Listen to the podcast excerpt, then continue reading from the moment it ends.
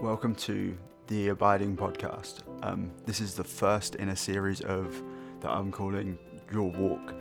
Um, today I've got with me Eden Hunter. He's a good friend of mine, known him for quite a few years. He is a youth pastor at St Luke's Church in Bath, but he's also a, a multi faith chaplain at Bath College. I've just got him with me today to share his journey. I hope you enjoy. Thank you for joining me today, Eden. I, that's all right. Yeah, it's a like I've known you now for quite a few years, and I just wanted to get people in on your journey, your story, and kind of like the ups and downs of your faith with God, and actually share the process more. That it's not just about how great everything can be and how great everything looks, but actually share people the journey from before you knew God to where you are today in in however long this podcast ends up being. So thanks again for joining me. Yeah, no worries. Thank you very much for having me. Generally, any opportunity to share what God has done in my life is is a welcome one. Um, I'd say so. No, thank you. And and I mean, where would you like to start? Yeah, well, I'd love to start with your kind of experience of like of faith, of religion, of God before you even knew Him or encountered Him or made that decision. So, like when you were growing up, were you really aware of faith? Were you around much of it? What was like, yeah, what did you experience growing up? Well, you've given a little bit of a spoiler there to those who might not know me, um, but I, I didn't grow up a Christian. I didn't grow up in a Christian family um, or anything like that. Um, so, or, well, my parents are, well, my mum would probably describe herself as Church of England, but in regards to practical faith, I know I can't really say, uh, but practical following of Jesus, it doesn't really seem like there's much of a presence, or it was it hasn't been shared with me. Um, so I didn't grow up a Christian. Uh, I grew up my general awareness of it, or of of Christianity, um, was I, I, went to a, a Christian primary school. I went to a Christian primary school and we had assemblies there and we sang songs like uh, "The Bell of Creation" and Cross over the road, my friend, and such classics as that, which I assume were played in every, were, were sung in every Christian primary school, but I'm not too sure. Um, so, so that was mainly my experience, but it never had, I never had any interest in it. I'd probably describe myself as an agnostic, uh, well, probably closer towards an atheist, sort of growing up. Um, yeah, essentially, my experience with Christianity was a case of I was aware of it, I just had no interest in it. Uh, I thought it was pretty cool to not believe it, so I didn't. Um, and that kind of was the general story up until I was about 14 ish uh, when I started going to a youth group. Um, it was called After Eights. It met in uh, my town of Saltford, where I grew up. Um, and we, we generally messed around, had fun, played games. And t- at the end of every uh, night, we would have like maybe a 10, 15 minute sort of little talk um, about Jesus. Uh, it wasn't so much about the gospel, I wouldn't say. Um, it, it, was an interesting one. They talked about hell a lot, and they talked about um, not obviously not that that's not an important part of the gospel. Um, yeah, they, they talked about. Uh, it was one of those things where essentially I didn't really get it. However, as they generally talked more about God uh, they talked a lot about the Ten Commandments and, and, and that. I generally found myself just believing more. I didn't really have like a, a, a snap decision where I was like fell down in repentance on my knees and stuff. It was just a case of like, oh, I guess I believe now. Um, that that was pretty much it, and and that was the start of that journey. I would say. Well, actually, no, God was working far before to get me to that point. Um, but that's the point where I properly decided, oh, I'm gonna I'm gonna become a Christian now. And then it was kind of a fairly slow burner from there. Uh, do you want me to go into that now, or do you have any uh, follow up questions on on that? Um, no, I reckon go for it. My one question I might have is kind of like at that time, what was your understanding of being a Christian? Like saying, oh, it's time, it's now time to be a Christian. But as we know, whenever you talk to even different Christians now, being a Christian looks very different to different people. So when you were at that age, kind of what was your understanding of being a Christian? Yeah, okay. Um, my be- my understanding of being a Christian before I started going to um, before I started going to this youth group um, was just a case of probably following rules. Really, I didn't really know much or anything about the faith in particular. Um, so I kind of just thought it was just a bit of a boring thing that some people believe, but I choose not to because I'm intellectually better as a 13 year old uh, than every Christian in existence. Uh, uh, so I, I, generally, yeah, that that I, I, thought being a Christian included just a few different rules and, and stuff, but I didn't really know much more than that. From becoming a Christian, um, my experience of what Christians did was mainly mainly involved being afraid of God. It mainly involved trying our best to keep the rules and to not sin and keep the Ten Commandments. And if we did sin or if we did give in to yeah, temptation, we would, uh, I don't know, it was the job of a Christian to essentially grovel um, until God sort of reluctantly forgave you. Um, kind of like that. It, it, wasn't necessarily back then. It definitely wasn't a relationship with God. It was more, yeah, I was generally afraid of Him. Um, I would, I'd find myself uh, apologizing just all the time for different things, whether intentional things or not. Um, I found like if I accidentally did, um, you know, the rock and roll symbol, which is where you stick your forefinger and little finger up, because I knew that that was supposed to re- represent devil horns. Even if I accidentally did that, I'd find myself trying to say sorry to God, making it seem like well, it's the classic thing of thinking like he's like an angry headmaster waiting for me to slip up uh, that yeah he did die for me and to, to save me. But actually until i can stop sinning i don't properly get that love or he'll be filled with like resentment towards me. Um, that was generally my experience. And, and at that time as well i wasn't going i wasn't part of a church or i wasn't going to a church. Um, so i had very little input. Apart from um, there was a guy in my secondary school called mike greaves um, he had long uh, brown hair, so everyone called him Jesus. Um, but he was a Christian, and he gave me. Uh, do, do, you know those uh, little red pocket New Testament and Psalms? Yeah. Uh, those Gideon, little Gideon ones. So he gave me that actually, and I was like, I can't take this for free. And so he was like, fine, give me 20p for it. And then he, I did, and then he gave it back to me, and he's like, there you go, that one's a gift. Um, but that, that with that little, it's, it's actually crazy because is crazy thinking the little 14, 15 year old me sat there reading through the Gospels. Uh, I definitely didn't really get them uh, or what it was about, but actually that was really good to sort of learn and, and going through. I always liked reading the prayers at the front. Um, so that, yeah, no, I can't say I had no input. I actually had the direct input of the Word of God, which definitely, yeah, definitely uh, aided my growth quite a lot. It was kind of just God leading me through so many different, I don't know, stages of, of the, those early bits of faith um, just so I was ready when he was going to take me into that next step. Um, but so I didn't start going to a church for two or three years. Um, and the first time I went to one was I was invo- invited by a few friends from my secondary school um, to Bath City Church, which is now known as Life Church Bath, as of when, like 2019 or something. Yeah, November last year, I think it was when it changed. Yes. Um, I don't think I was still there then.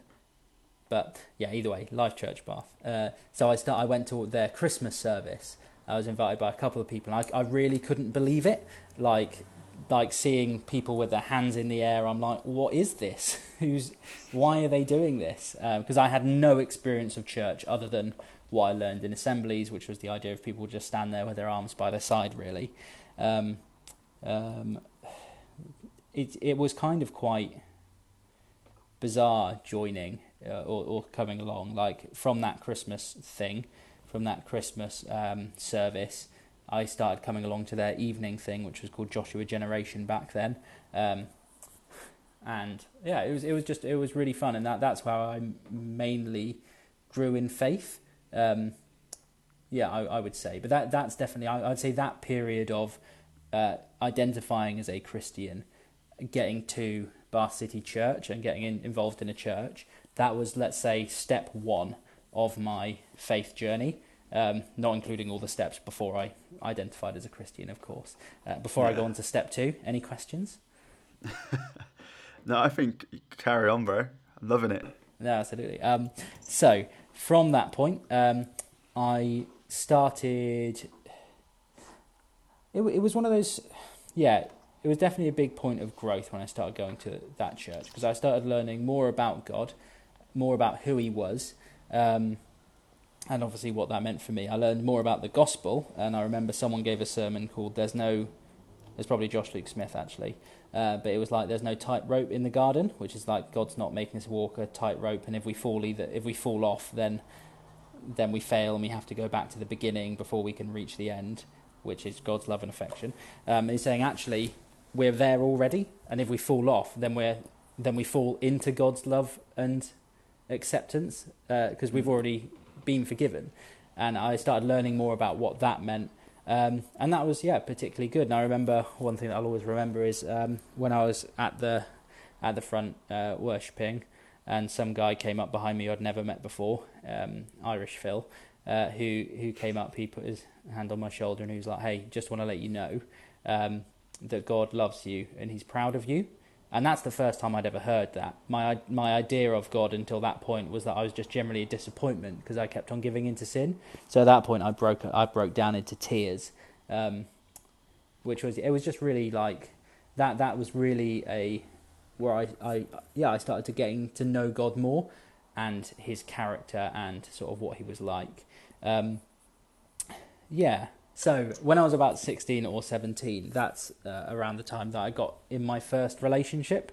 Um, and that's that definitely was an interesting sort of thing. So that that person was not a Christian, uh, in fact, quite actively against. However, because it was the, sort of the first relationship, you sort of just go along with it uh, and stuff. Um, and it was almost like at the same time as I was growing in that relationship with God, I was at the same time growing in a relationship with her, with this girl, um, and it wasn't healthy. It was two years actually, and, and there was a point where we started sleeping together, and it was the classic thing of I tried to justify it like any young horny Christian boy.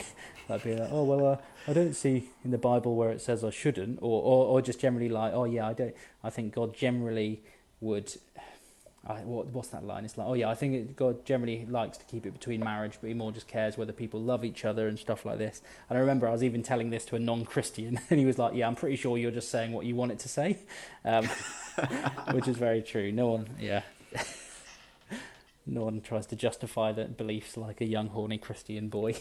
Um, it's impressive how good they get at trying to understand Greek in that time. yeah, no one's a Greek scholar like that. Exactly. It's like, actually, the, the Greek doesn't mean that. It means I can have sex.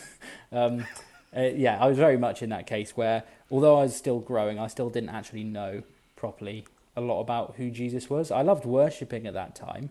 I loved jumping up and down at the front, but I'm still not actually sure if I properly knew who God was there. Whether I was, there were definitely probably some times where I was more worshipping the experience rather than God because actually worship is not just here's a key thing that, that I may have learned through my journey worship is not just your like your response in front of God while singing it's actually your entire life obedience is worship and in that time there were lots of areas that I was actively disobeying God um, I sort of knew better and, and everything like that. But either way, I continued to grow in that relationship with God and sort of continued. And about two years into the relationship, um, that's when I got another spurt of, I don't know, growth. Um, when I, I went to a conference called Epidemic Life, it was super cool. It used to be run by, I think, well, by Bath City Church. Um, they had toxic waste barrels with, with like the toxic waste sign on, very 90s Christian, um, or early 2000s Christian. So that was fun.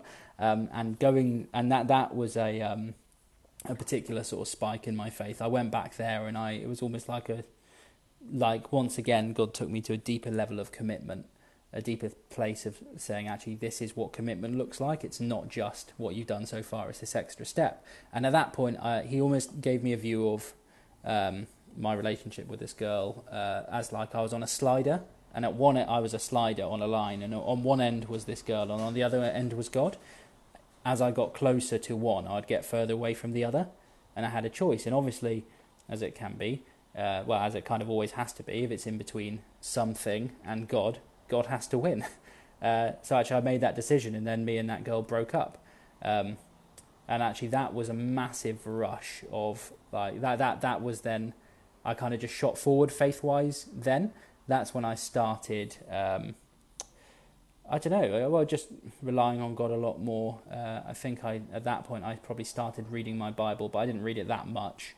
Um, but that that's probably the second stage of my faith journey from joining Bath City Church until that that breakup, and then I started entering into a whole new sort of area of sort of faith where I started praying with friends, worshiping with friends, um, yeah, in everything like that. Should I go into stage four, stage three? yeah, because this this is a whole part of your journey that I've. This was before I even knew you, so like, um, but yeah, it was really interesting hearing you talk about. Actually, there was a, a transition or the beginning of the transition of understanding that you weren't just a disappointment to God, that you were valuable to Him. But it's I just found it really interesting seeing how that or like you can almost see the pattern of the more that you saw your value in God, the more you saw his value for you, the more value you saw in him. Like there was that with that picture of you and the slider and the girl and God, it was like as you kind of grew in understanding of who he was and how valuable he was, you kind of developed this understanding of actually he is more valuable, which at, at that young age is quite amazing. Well, that that's the thing. And I mean, as as we'll learn, it wasn't the whole. It wasn't the whole way. Uh, obviously, it's like little steps. Um, but that that was a big a big part of that, and it is something I still kind of have to challenge myself on today. Is actually that when it comes down to God or someone else, and I'm almost quite glad that God put me in that position. when it comes down to God versus something else, it's always God that has to win. Um, and the sooner I accepted that, the better. Um, the closer, yeah, the the more I saw God, God's love for me, and the more I understood that and how far He went to get me, the not the easier it was, but the more motivation I then had uh, to put Him first, or the more I saw that I should put Him first. In a way, like it just all reveals His glory and how amazing and incredible He is, and then, ulti- I mean, ultimately, I can't then deny or I can't try and deny that glory by choosing something else over him. Um, obviously, like yeah, it, it's definitely it, that wasn't obviously the the end of those sorts of cycles, as as I'll get into because now we're getting into the point where we met. I think um, me and you. Um, yeah, I mean, yeah. So with uh, stage three, uh, so I'd been single for sort of quite a while and I definitely grew in that. That's when I started meeting people. Well, actually, Joel, had I got in a relationship with Jess when we'd met or not? Um, I think you were together at that point, as far as I remember. Like, because I actually went, I actually went on Facebook earlier to see when me and you became friends on Facebook to work out with. it was November 2014. So when I just moved to Bath, I'd moved to Bath two months previous. Okay, yeah. So that would have been within the first year, maybe, or I don't know. Either way, yes, it was. Bef- yeah. It was after we started. Okay, so with this stage, we um, so obviously, so I was single for quite a while. Well, actually, not quite a while. Maybe like six months or so. Maybe longer. I don't know. Um, but either way, I was I was growing in my faith, but there were definitely some areas which I just hadn't let go of. I was still uh, I, I particularly noticed it looking back in my language, the way I spoke to people and about people. Um, I noticed it in quite a few different areas. There was still something I was kind of missing, um, and I just go in these sorts of cycles um, of. Well, well, I'll get to that actually. Um, so, the next opportunity for a relation comes up. A relationship comes up. Um, obviously, what do I do? I jump at it, not having learned anything. Uh, no, not that I haven't learned anything from my first time, um, but essentially I sort of jump into it. Um, now, this person wasn't a Christian uh, again, uh, however, seemed open to it, and then obviously, like some young hopeful boy, I, like I'm like, oh, that's what that's there you go. There's worth, there's more worth in that, or you know, the whole flirt to convert thing and whatever. Um, that didn't work. Uh, same old story. Um, sleeping together uh, and stuff like that. It seems there still wasn't something that kicked in. However, this then starts probably my biggest ever growth in faith. Uh, and it was around the time I met Joel. Not saying that Joel was responsible for it, however, he, he definitely was part of it. I don't think you can quite take responsibility for that, Joel. By the way, Joel is a great friend because essentially he was kind of like you, you find so many people around uh, church who are quite often like, oh yeah, let's hang out, let's hang out and then nothing gets said until you ne- see each other the next week and they're like, oh, yeah, let's hang out, let's hang out. And obviously I'm guilty of it too. But Joel was like, yeah, let's hang out. When? and then just a question of when. It's like, oh no. now I've got to commit. um, that that's how me and Joel became firm friends uh, with his persistence, which was really good. So, if there's some for you listeners, if there's someone you want to be friends with, but they can never nail down a date or they never ask you, then you ask them. you take the initiative in that. Um, be a Joel. Um, so, uh, yeah. So at this point, this is when, after being so what I was nineteen or something. Yeah. This yep. this at this point is when I first started reading the Bible. Pretty much. This is when I first started reading the Bible. Up until this point, I'd been aware of it, but I was pretty much I was absolutely like I had it in my head that I could have a relationship with God without His Word. Uh, that I didn't need it, and all sorts of things like that. Um, but the, I, I, I, you know, I, I remember how it all started. I used to work in a toy shop, um, Hawkins Bazaar, sadly closed now, RIP. Um, and I would be doing like deliveries and sort of stuff like that, and quite often I'd get sent away to different stores to do stuff. And what's a good thing to do then? Listen to podcasts. Now, until this point, the only sermons, the only input I've ever had, or I've had up, up until that point, was pretty much from Bath City Church, from their sermons once a week, maybe twice a week, because sometimes I'd go to the morning and evening. Um, so I'd get that as the input. Uh, but actually, that wasn't. I was literally just eating the crumbs off someone else's table. I wasn't even reading the Bible for myself. And at one point, I decided to listen to someone else's sermon. Uh, a guy called Judah Smith. I really recommend him. Um, and I just like I just started binge listening to all of these sorts of podcasts, and then that was like, oh, there's some cool stuff in the Bible. Um, not to say back then, obviously, that the the preachers didn't teach from the Bible and, and things like that, but like in the sense, it wasn't until this point that I was like, actually, I'm gonna I'm gonna crack open my Bible and see what's in there. And and this way, I just listened to like these podcasts pretty much all day, every day. Whenever I was working and off the shop floor, I would start listening to these podcasts, and then that would result in me reading my Bible, starting Bible in a year, and then from there, I got onto a guy called Tim Keller, um, who is I, I find him absolutely fantastic. Uh, he just talks about faith in just an incredibly reasonable way, um, which doesn't sound too. It doesn't sound too over spiritualized, and it doesn't sound too intellectual to the point where there's no spiritual side to it at all. It's like I just really connected really well with it, and that's when I started properly learning. Started reading the Bible, learning about all these sorts of things, and suddenly I wasn't just getting input from well, number one, I wasn't just getting input from my home church. I wasn't just getting input from sermons, but I was getting input directly from God's word, learning how to interpret it and read it. I started Bible in a year. It took me three years, but actually, I'm really glad I did it at my pace because that's how I sort of learned from it. And that was really how I grew in my faith. Um, now, as you grow in your faith and as you get closer towards God, so obviously, it's, it's actually that same formula you picked up on. The more you learn about God's love for you, the more willing you are to or I don't know, the more value you see you should ascribe to God, you should give to God. Um, I, I remember listening to a Judas a Judah Smith sermon while in the gym doing some leg raises, which I don't haven't done for years, um, mainly just because I get bored of them. Um, and I remember listening to a Judah Smith sermon where he says, uh, "If you uh, say you walk in the light, uh, but actually lie and walk in the darkness, uh, then you're a liar and the truth is not in you. It's quoting what First John uh, or one John um, or some bit in there. And I realised at that point I was like, wow, I've got to stop sleeping with my girlfriend. um, so this was about a year into that relationship, and I've been growing in so many different ways. And I'd, well, yeah, was, yeah, I've grown in so many different ways, and I realised actually I cannot, in good faith, carry on intentionally sinning against Jesus. It's like actually, like, how can I say that I love Jesus if at the same time I'm intentionally, I don't know, sinning against him? Or, and that's not saying that you can't do that. It's a case of God will.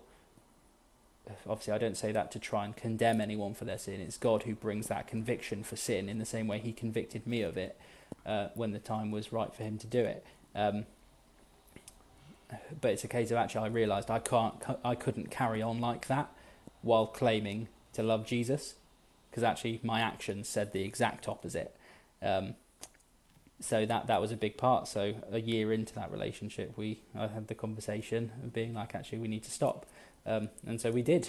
Like, and so then at that point, I just started really growing in faith. Once it's almost like once you get the ball rolling, it's a lot easier, and, and the Holy Spirit helps us to just carry on growing and stuff. So I kept on learning about, uh, well, I kept on even just growing in my sort of spiritual friendships around, especially with Joel. We'd have like sleepovers every week.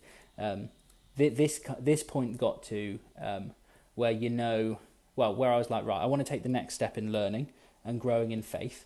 And at Bath City Church, the common thing you, or a, a regular thing that you do, is that you go away somewhere. You go to somewhere or other. You go to um, like a ministry school or a training thing. Now, I knew there was one called Catch the Fire Toronto, which is in Toronto, and it's a ministry school. Uh, they do some stuff which is focused on worship, which I wouldn't do because I don't think they have a kazoo, a kazoo branch of that worship stream. Um, but they do have like heart modules and stuff, and I was like, oh, actually, this might be a really cool thing to do. And so for the long, for a long time, I was like, this is what I'm going to do. And so this is around the time that me and Joel properly met, I think. So I remember we talked quite a lot about that earlier on, and everything like that, just about how we would. Um, well, yeah, about about going to Toronto, and I, I was kind of set on that's what I was going to do. Um, to be fair, I can't really remember much of that period, um, or how that led into actually how I got on to do my uni degree, which I'll also get on to. Can you remember, Joel, from your perspective? I think it was. I remember there being lots of questions around, like, to some extent, the value of going to Toronto because you also like doing any form of school of ministry, like for people that have never looked into it, schools of ministry cost quite a bit. Like there is a commitment to like to go to Toronto for I think it's like is it nine months the Toronto one? Nine months, and I think it was five grand. Not in, oh, maybe it was six months, but it was five grand back then, not including flights. I don't think. Yeah, so it's it's quite like so you were I think you were questioning a lot about that and the value of it, and yeah, and then me because I was actually in Bath to study theology to kind of do a similar sort of thing. They're not identical. They're, each school of ministry has its own, let's put it, flavor, own emphasis, and so like we we got chatting around like. Uh, I think one of the biggest questions was like, why do you want to do it? Because because it I think I remember you saying that it was like almost it felt like a rite of passage to go because every, anyone and everyone from church was heading out towards Toronto at the time.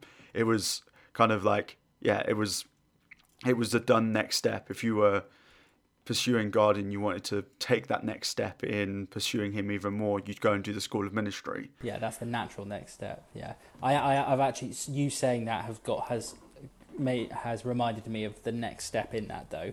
But yeah, it was a case of actually, I mean, the thing, I guess the sign of whether God wanted me to go or not, I was letting that be the money side of it because actually I didn't have the money to go. Um, and ultimately that didn't come. And towards the time, I was like, actually, I don't think this is a thing. I think it was just kind of me getting quite excited. And like you're saying, it seems like a rite of passage. And so just assuming that was part of my journey as well. Um, which obviously isn't the case. Um, now, my mum at this point had the general conversation with me that mums do, which is you can't carry on in your job, you're not going to be able to support a family, you're not going to be able to do any of these, all that sort of stuff. So I was like, oh, fine. And we were having a chat about what about potential career options, and she mentioned being a primary school teacher, and I was like, oh. I, I really like that actually. So essentially, we got around to looking at how to become a primary school teacher, um, and you needed to do a degree followed by a PGCE year. And I was like, hang on a sec, I'm pretty sure they run a degree at at church. And so um, at this point, the director of of so the this is called Formission. Um, it used to be called Springdale, but I knew there were a few people in Bath who were doing it. Um, and I also knew that yeah they run it out of Bath. I didn't know the specifics um, or anything like that.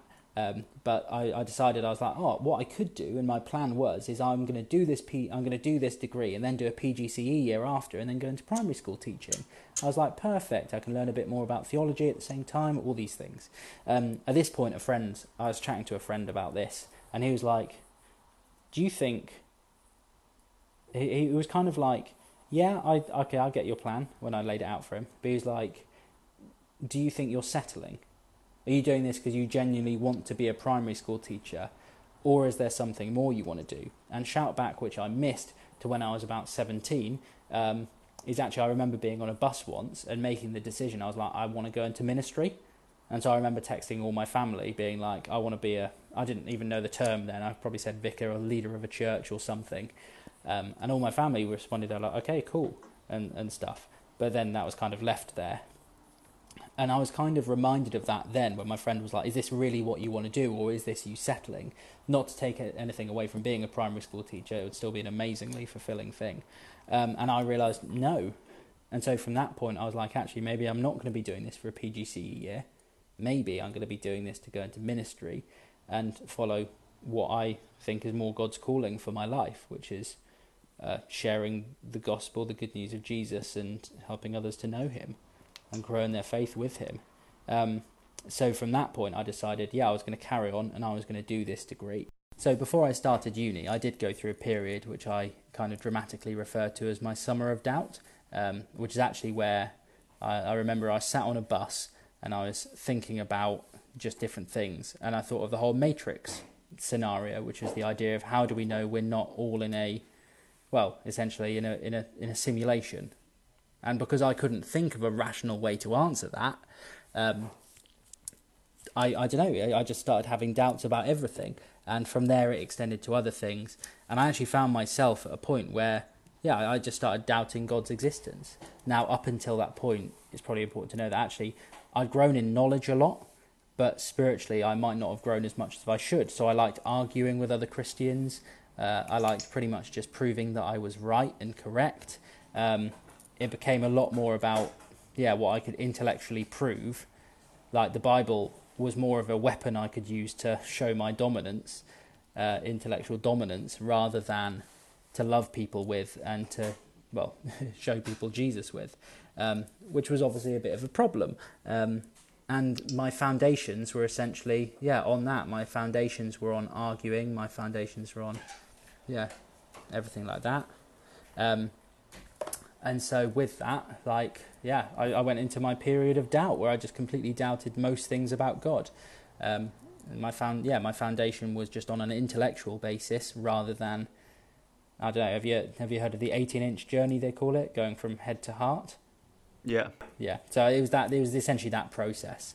Um, so, at my lowest point of that summer, I I don't know the proper way to tell to say. I, I kind of say if, if I were to take a lie detector test and say and was asked if I was a Christian, I would and if I believed in God, I'd say yes, but I don't know whether it would show a truth or a lie. I'm pretty sure God. Oh, to be fair, I don't think there was any chance of me falling away from faith, because um, I think God did keep hold of me. And actually, at that point, I just started hanging out with more people. I started hanging out with more, well, Christians, and actually just I stopped being so critical of things, and through that, I actually learned that I don't know. I don't know. There was a, a lot more to like. There was a lot more to sort of support, and actually, I, I don't know. I, I found that in regards to, I knew all the intellectual answers to these sort of objections I was having in faith, um, but actually, in regards to actually believing it, that was a bit of a different story. Yeah, but generally, in yeah, it, it was kind of just over that summer, God brought me back, and it was almost like actually He was restoring my foundations. Because actually, if I was going in on the foundations of pride and just intellectual knowledge, then it wouldn't have got me anywhere, actually. Um, then it would have just led with me being hurt and me hurting other people, because that's what I was doing. And so God kind of broke down those foundations um, to restore me and build me back up. Um, well, to to well to, to essentially put me in the best place to go and do uni. Uh, now, this degree that I was doing, it's kind of a mix of so full mission degree. Uh, when Joel started, so Joel was in third year when I was in first year, and we were both studying in Bath um, for for the time being.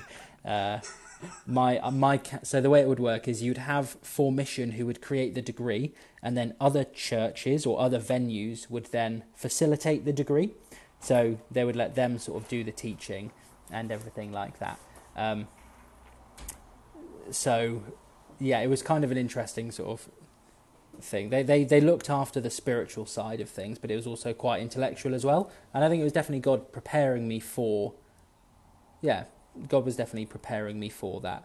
But either way, I continued to sort of grow in faith. Now I'd had that sort of summer of doubt. I kind of seemed to be growing, and I got involved with different areas of ministry. I got involved with youth ministry, um, and and all things like that. Um, so I continued pretty much to, well, yeah, that that was pretty upwards. I would say there were definitely challenges, but yeah, that that was pretty upwards. And then at the end of my first year, that's when I'd say was a big uh, that that was the end of whichever phase or step of my faith we're at, whether it's three, step three or four, I don't yeah. know yet.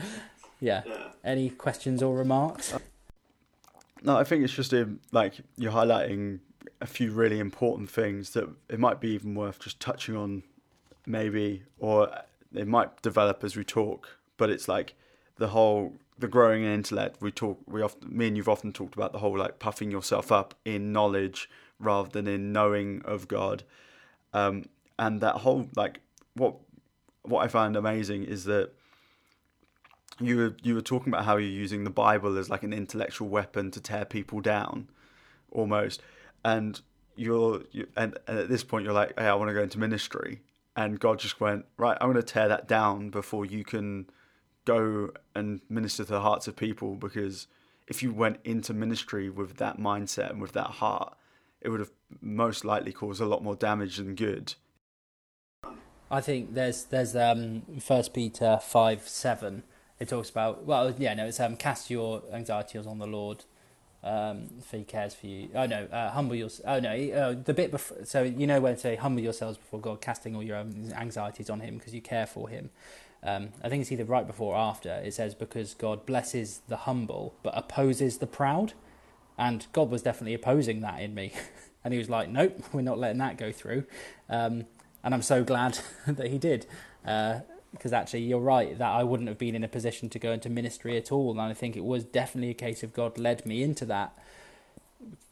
Granted, it, I, it was probably going to be painful either way, but the fact that I probably dug my fingernails in for the first little bit before I started to cooperate, I know it taught me a lot. It taught me that God is actually God's a parent. He's not uh, we like to think of God sometimes as a grandparent in the sense of grandparents kind of just sometimes give the kid what they need or that what they want. So they'll give them the extra sweets or the extra food or, or uh, things like that. Uh, whereas a parent, you know, you can't give them all what they want all the time. It's actually helping them grow, and actually, if you see things which might not be as healthy in them, you actually challenge that and you try and help them grow past that. And actually, I kind of learned that actually God was a father, and He takes that responsibility seriously. Um, but at the same time, he's gentle in it. Like at the same time, God was serious in in in humbling me. He was still so gentle in that as well, and kind in the way he did it. Because in doing that, that's kind of how I got to the next step of faith. Really, uh, obviously, I don't. It's, it's, not as linear as just saying different steps of faith, but I'll use those words, that terminology for now. Um, but yeah, I definitely, yeah, I was definitely all sort of head knowledge. Um, that being said, I do think there, and one thing I've encountered is is where some people almost make it seem like any head knowledge is bad, um, but that's not true. It's a comb- for me, it's a combination of head and heart knowledge. I think if it's all heart knowledge, you don't know who you're worshipping. Um, if it's all head knowledge, you know, but you're not feeling anything. it's not connected with with your heart or anything. I don't know if that makes sense. Um, but yeah, I've I've kind of found it's a balance. Intellectual thinking in Christianity is not a bad thing. I've heard it almost seemed like as in that's the worst thing you could do. But actually, it's a big part of it, and different people connect with God differently. It's just important not to make it all about your intellectual knowledge to the point where you don't know Him. Um, yeah, if that makes sense. Yeah, that makes sense. So, so where are we up to now? We're so you've started. You're about to start uni, or you've started. So I've started, and now I'm going into my second year of university. Uh, now this was another big one, um, where so at this point, um, my relationship at that point was really struggling. So at that point, I was also engaged to my girlfriend um, of the time, um, and it was kind of one of those things where it just seemed like the natural next step um, even though we were engaged, the idea of being married was really, really far off. I, I realised because I'd grown in faith so much since the start of that relationship, like I said, that's when I started reading the Bible, that's when I had that whole period of the summer of doubt, that's when I kind of took the first steps into doing what I really wanted to do. I realised that, um, well, yeah, essentially I'd changed a lot. I'd really changed a lot. Now this was long distance with this girl as well, and so actually, when whenever we would hang out together, it was almost like two different people coming from our leaving our own real lives to hang out together. And obviously, that's not really a good way to go into marriage. And we realised actually we were sort of both very different people. I'd changed a lot since the start. I mean, like, yeah, and it, it got to the point of actually realising that. Uh, so faith wise, she had so she had become a Christian, um, and I think I was like, oh, great, that's really good. But actually, she's still a very young Christian, and that doesn't guarantee that it was going to work. And I realised actually, almost while I was in that position, I was keeping her from God. Um, I don't want, and so not not not as in that that would be the situation with anyone in that case. But I specifically sort of got here said God here actually at the moment her faith is based on you. Um, and while you're in there, it can't be based on me. And so essentially, he asked me to make a tricky choice, which it was one of those choices which would have ended up happening anyway. But he seemed kind enough to let me have a say in it, regardless of it going that same direction. Of you actually give her over to me, um, and so obviously, as with the first time, uh, I had to say yes it, it was a case of I, I couldn't. So that led to an incredibly mutual breakup, in which case we broke off the engagement, and uh, that was my next real big growth in faith. That's as I went into the second year of uni, or yeah, it was earlier on in my second year of uni. Now at this point, for various reasons, the campus in Bath had closed. Um, for my uni, which meant I had to go study down in Exeter instead. I really loved it, and I met some really good people down there. Um, but yeah, that that was a. It's weird because it's almost like that relationship seems so disconnected from my life generally because it's like I said, it was long distance. It was a case of while I was here, it's almost like as we started out, I wasn't that person anymore because I'd changed quite a lot and I'd grown quite a lot. Um, and since then, it was long distance, and so we'd sort of like be both leaving our own lives behind and then coming together. It's kind of like actually bringing that together. It's like that consistency. Jesus comes into every single part of your life, um, not just well some of it. And although I would have said I knew that by then, I realised that it was actually kind of time to not. It's weird because it almost like it's almost not really something I can remember properly. So, do you have any questions based around that, which or like on that whole part, which might help it make sense a bit more or clarify anything? Um, I think around that it's like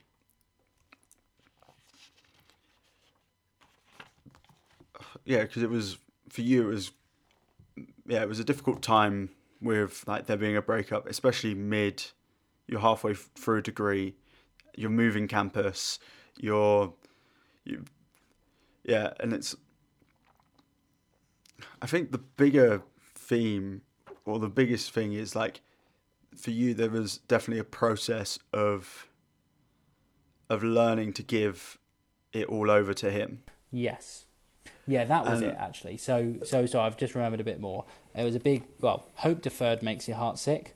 Like I said, so she may have been an earlier Christian, like a younger Christian, but it was that reminder of actually where she is now is not where she needs to be for a mature Christian relationship. There are obviously other things uh, as part of that as well, um, which were part of breaking up.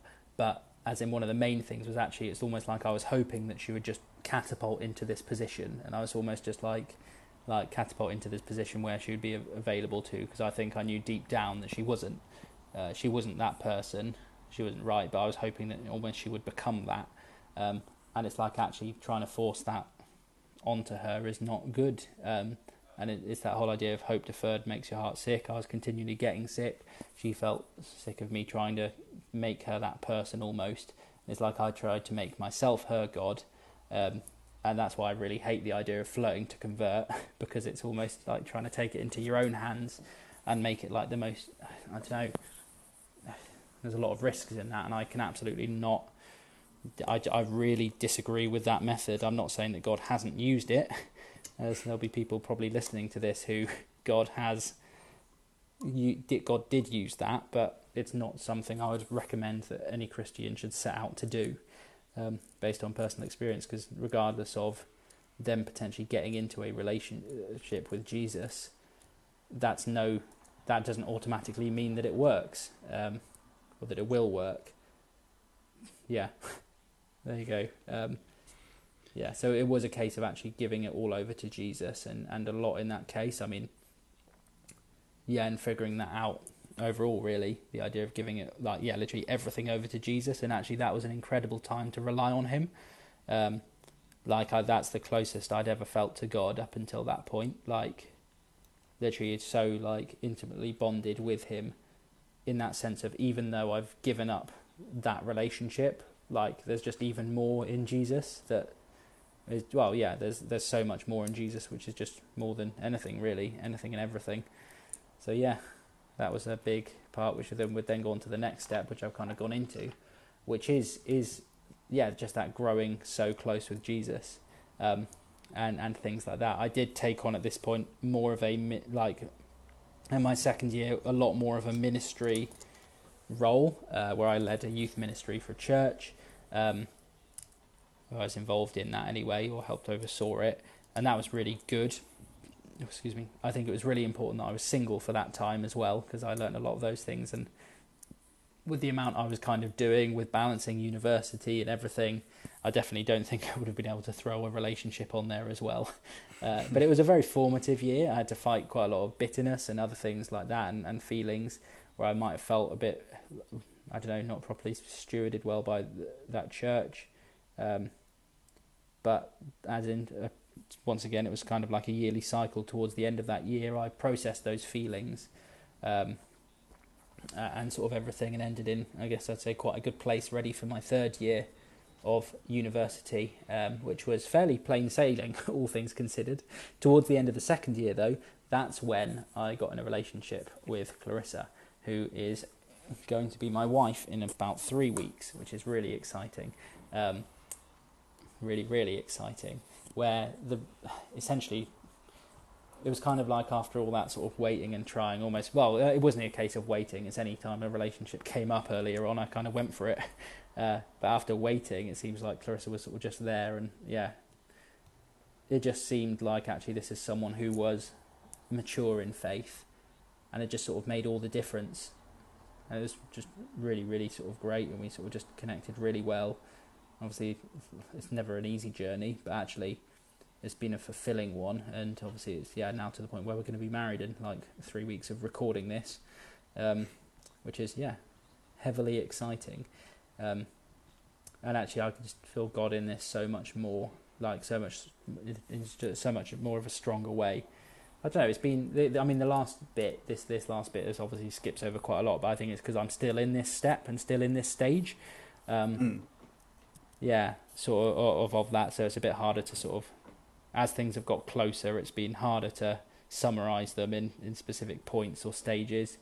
Um, yeah, I started off in steps and stages, but now it's all over. Now it's a blur. Now it's a blur. But yeah, I, would say that's definitely the, the. Yeah, there's some incoherent nonsense of where I am to where I am now today, um, where I think I'm now. Oh, so now I lead uh, I'm the youth minister for a church in Bath called St Luke's. I'm the multi faith chaplain at Bath College, and I also do some work with Youth for Christ. And it seems like all these things have been preparing me for this, for this step. Things that I'm still battling with are prioritizing and actually.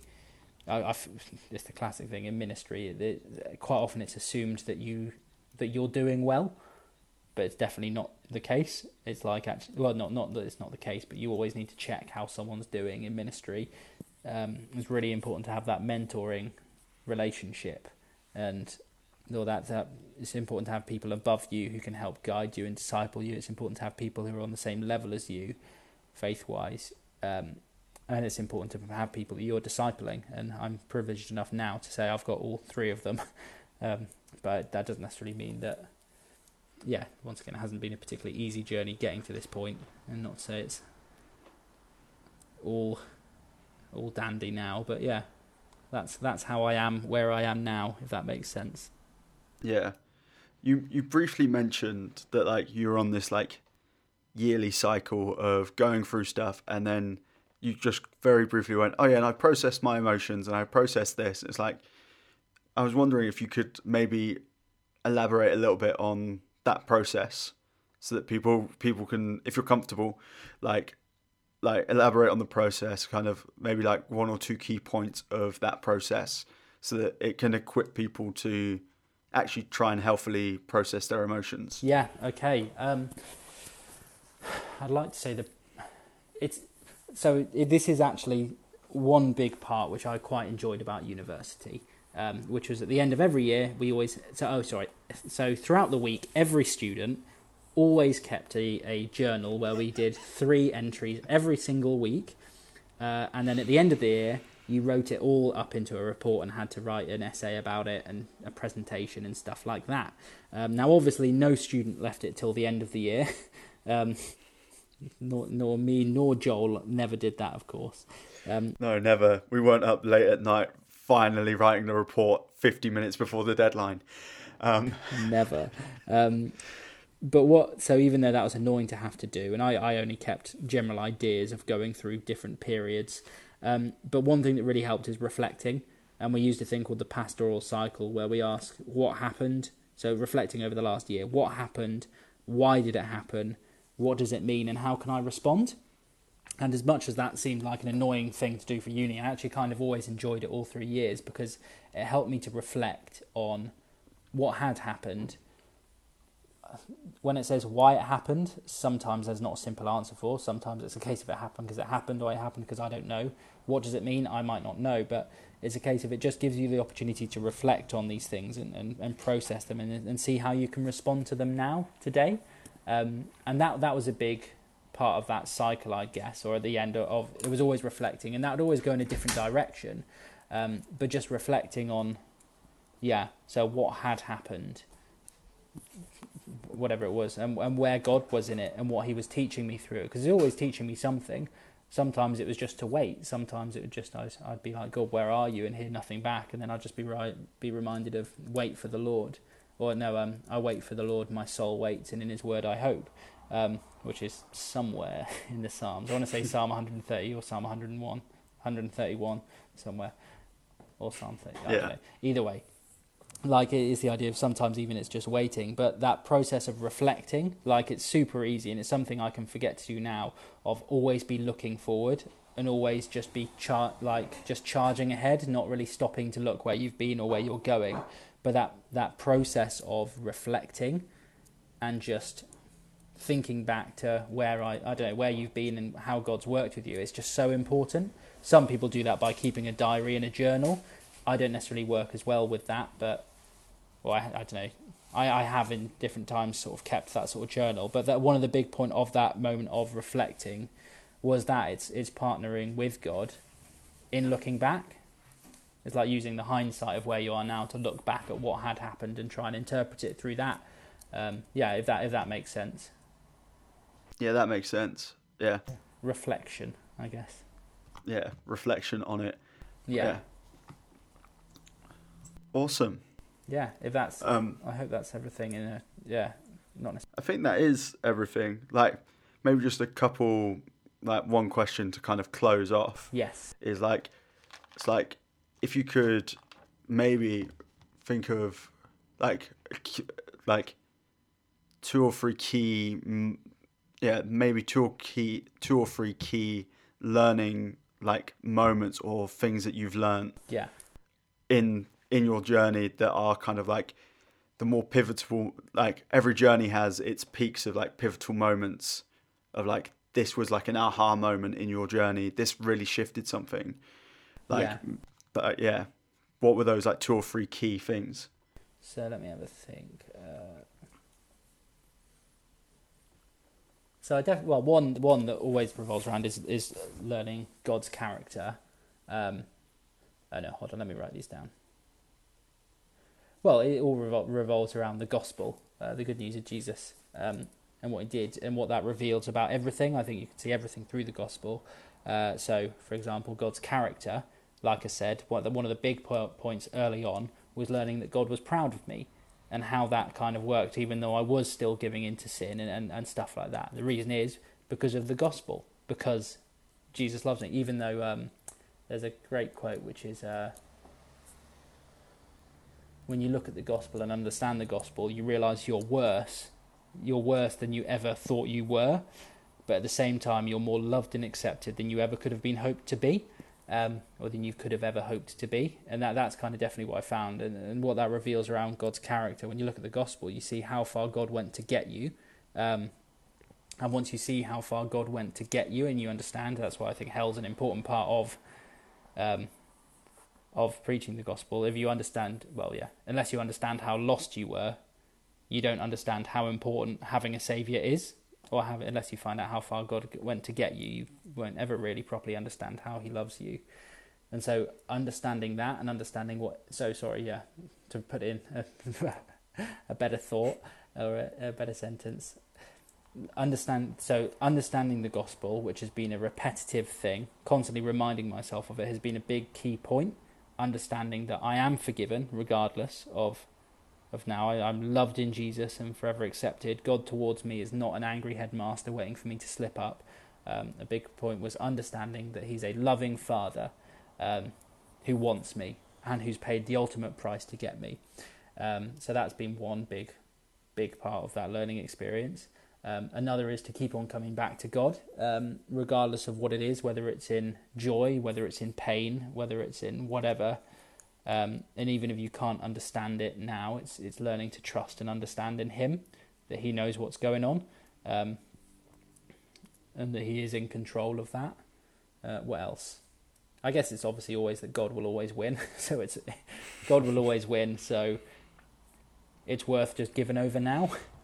It's it's kind of learning that actually I I can try and use, I can try and justify anything using scripture. I can try and justify anything, eh, me doing anything, but actually, ultimately, I don't know. God will win. Um, I'm trying to think. I've never, I've, I haven't probably looked back into sort of themes and stuff.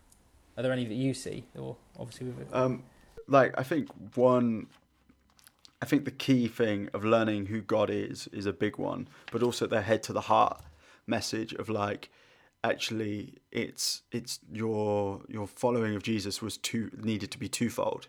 Yeah. It can't be one or the other. You can't purely have intellect without like the heart, without like the spirit behind Yes. behind it. And you also can't go, oh, only the spirit and not have the intellect behind it. Yeah, actually, Like you- I, yeah, I, I was quite privileged in that actually because I had both. I was able to see both. I mentioned earlier before, like when I started going to church and I started learning about who God was. I'm not going to say I had no idea who He was, but I wasn't getting fed at all.